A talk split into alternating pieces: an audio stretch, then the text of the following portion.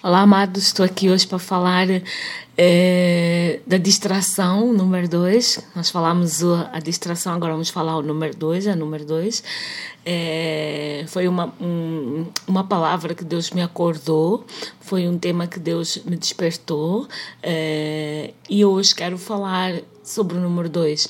Portanto, quero voltar a ler para ti Efésios capítulo cinco, versículo quinze ao dezassete, que diz o seguinte: portanto, vede prudentemente como andais, não como necios, e sim como sábios, remindo o tempo, porque os dias são maus. Por essa razão, não vos tornei insensatos, mas procurais compreender a vontade do Senhor. Ora, a vez passada eu falei sobre é, como, nós, como a distração pode ser tão maléfica para nós, como a distração, embora É, aparentemente parece não ser pecado, mas ela nos afasta do foco de Deus, ela nos deixa completamente afastada das noventa e nove, ela nos deixa completamente distraídos de tal maneira que a gente não se apercebe e nem consegue identificar a voz do pastor. Mas hoje eu quero falar do nosso amigo, o nosso amigo que nos ajuda, o nosso amigo que nos sustenta, o nosso amigo que nos guia, o nosso amigo que nos instrui. Hoje quero falar da pessoa do Espírito Santo, porque é a única que pode nos ajudar a sair da distração, que pode nos conduzir de novo ao caminho da, vida, da verdade, ao caminho do altar e ao caminho do céu.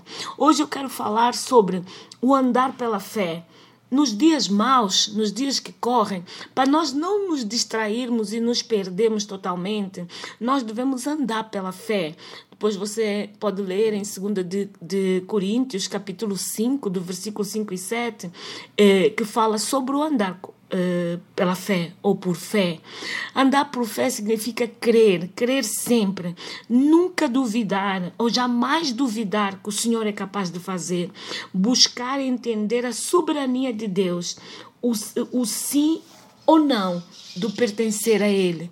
Então, meus amados, andar com o Espírito Santo é andar pela fé. Se nós não andarmos pela fé, nós não vamos dar conta de sobreviver nesses dias maus. Nós estamos vivendo o dia mau desde há um ano e dois meses, desde o ano passado, que nós entramos é, é, é, numa situação de dia mau, que são dias muito difíceis, muito complicados, de muita tempestade. Lembrando sempre a, a você, meu irmão que me escuta, minha irmã que me escuta, é, querido que me escuta, amada que me escuta, lembrando sempre é, de te dizer: a tempestade é algo que passa, a tempestade não é algo que permanece. Nenhum lugar é assolado por uma tempestade permanentemente. Vai ter um dia que vai passar, mas enquanto ela não passa, nós vivemos os dias maus, vivemos os dias de muita turbulência, vivemos os dias de muita chuva, muito vento, vivemos os dias de, de, de, muita, de muita notícia, de muita coisa que a gente não sabe nem como administrar tantas vezes. Mas temos que saber que nós devemos andar pela fé, que é o mergulho no Espírito Santo de Deus, que é o único que, cons- que consegue e que tem capacidade capacidade de nos ajudar a passar por essa tempestade, a tirar lições sobre ela, aprendizados sobre ela e a ter a convicção do que o nosso Deus, que é o autor da nossa fé, Ele vai fazer tudo novo para nós. E nós vamos sair do outro lado cantando o hino da vitória e sabendo que foram dias maus, mas também foram dias de aprendizado e foram dias de vitória. Outra coisa que nós devemos fazer é andar em amor. Efésios capítulo cinco, versículo um e dois, depois você medita, quer dizer que fa- é, é, é fazer do amor a nossa principal... A, a, a principal regra da nossa vida. Andar em amor é ter uma, uma ação habitual, é, é ter uma... Gente, isso é tão profundo, é tão profundo, que há uns tempos atrás, Deus me, me levava a meditar em algo muito interessante.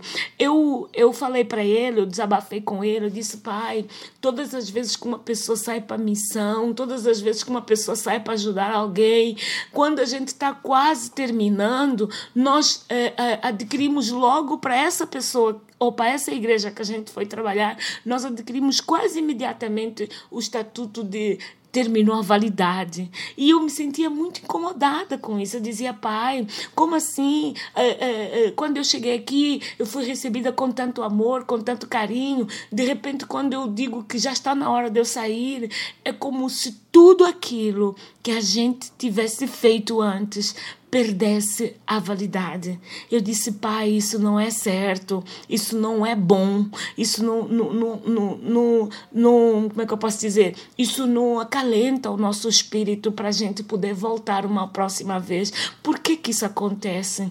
E Deus foi me responder. Quando Ele me respondeu, eu fiquei é, meditando nessa palavra que Ele me deu dias e mais dias e mais dias e mais dias. E hoje eu vivo numa paz, numa tranquilidade, que quando é o tempo de entrar é tempo de festa, e quando é o tempo de sair, tantas vezes não é um tempo de, de festa, e muito menos não é um tempo de alegria, mas eu percebo e fico é, é, com o meu coração cheio de paz que a gente cumpriu o que tinha que cumprir. A forma de entrada ou saída depende de Deus e também depende da maturidade daqueles que nos recebem. Aí a, a, a partir daí eu comecei a ficar melhor. O que que, eu, o que que Deus falou comigo em relação a isso? É que se nós amamos pessoas, elas sempre vão ter prazo de validade para nós, porque quando elas deixarem de fazer aquilo que, nós pedi, que elas pedem para... Desculpa, quando nós deixamos de fazer aquilo que elas nos pedem para fazer, automaticamente nós entramos no prazo de validade. Venceu.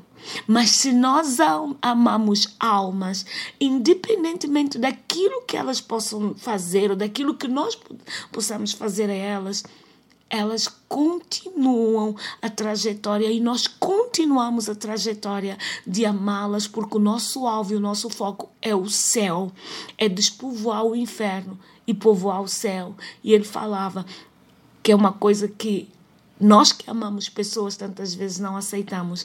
Ele dizia, o meu filho morreu por Bin Laden, o meu filho morreu por Saddam Hussein, o meu filho morreu eh, pelo, pelo, uh, o, o, os ditadores da África, o meu filho morreu por todos eles. Ele não fez acepção de pessoas, ele não, não, ele não morreu por, por pessoas, ele morreu por almas. Nós é que gostamos de pessoas. Olha, na nossa ótica, jamais a gente ia ter um, um amigo como Hitler, um amigo como Saddam Hussein, um, um amigo como Bin Laden. Jamais, jamais a gente ia aceitar a amizade deles. Mas Jesus, quando ele foi naquela cruz, ele não riscou uns e não aceitou outros.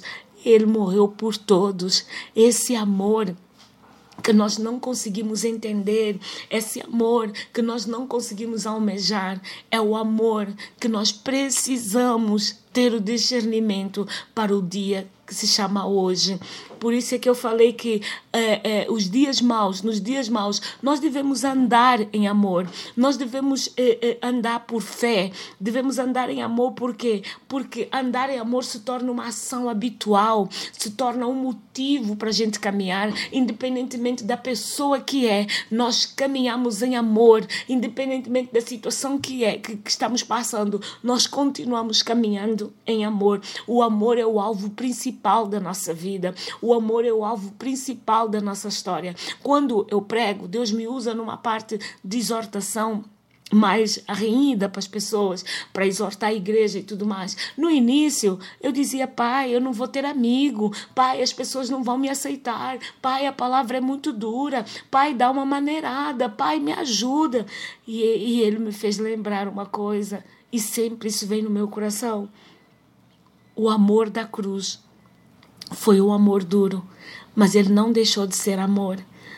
O amor, ele é usado tantas vezes que é para abraçar, para puxar, para beijar, para livrar de situações, mas também a forma como ele é usado para livrar de situações, tantas vezes ela não é agradável, mas ele continua sendo amor, porque a gente só luta para puxar a pessoa do buraco que está, só luta com todas as nossas forças para puxar a pessoa do buraco que, ele, que ela entra, do buraco que ela se coloca, porque amamos. Porque se não amássemos, a gente não daria a mínima para aquela pessoa. Outra coisa que nós temos que fazer é o andar na luz. Quem anda na luz foge do pecado, foge da depravação, foge da perversão, foge da, da impureza, foge da imoralidade, foge da, das coisas obscenas, do linguajar, do vestuário inapropriado, foge de tudo. Para vocês, se quiser, meditem em primeira de João, capítulo um, do versículo cinco ao sete. Nós devemos andar na luz. Quem anda na luz não Não tropeça em trevas. Que Deus abençoe vocês, que Deus prospere vocês, que Deus nos sustente, que Deus nos dê um grande abrigo, não só nos braços dEle, como na sabedoria dEle, como no discernimento dEle, das situações que nós estamos vivendo nesse dia mau. Um bem-aja para si, para sua família, para o seu ministério e para a sua vida. Deus abençoe.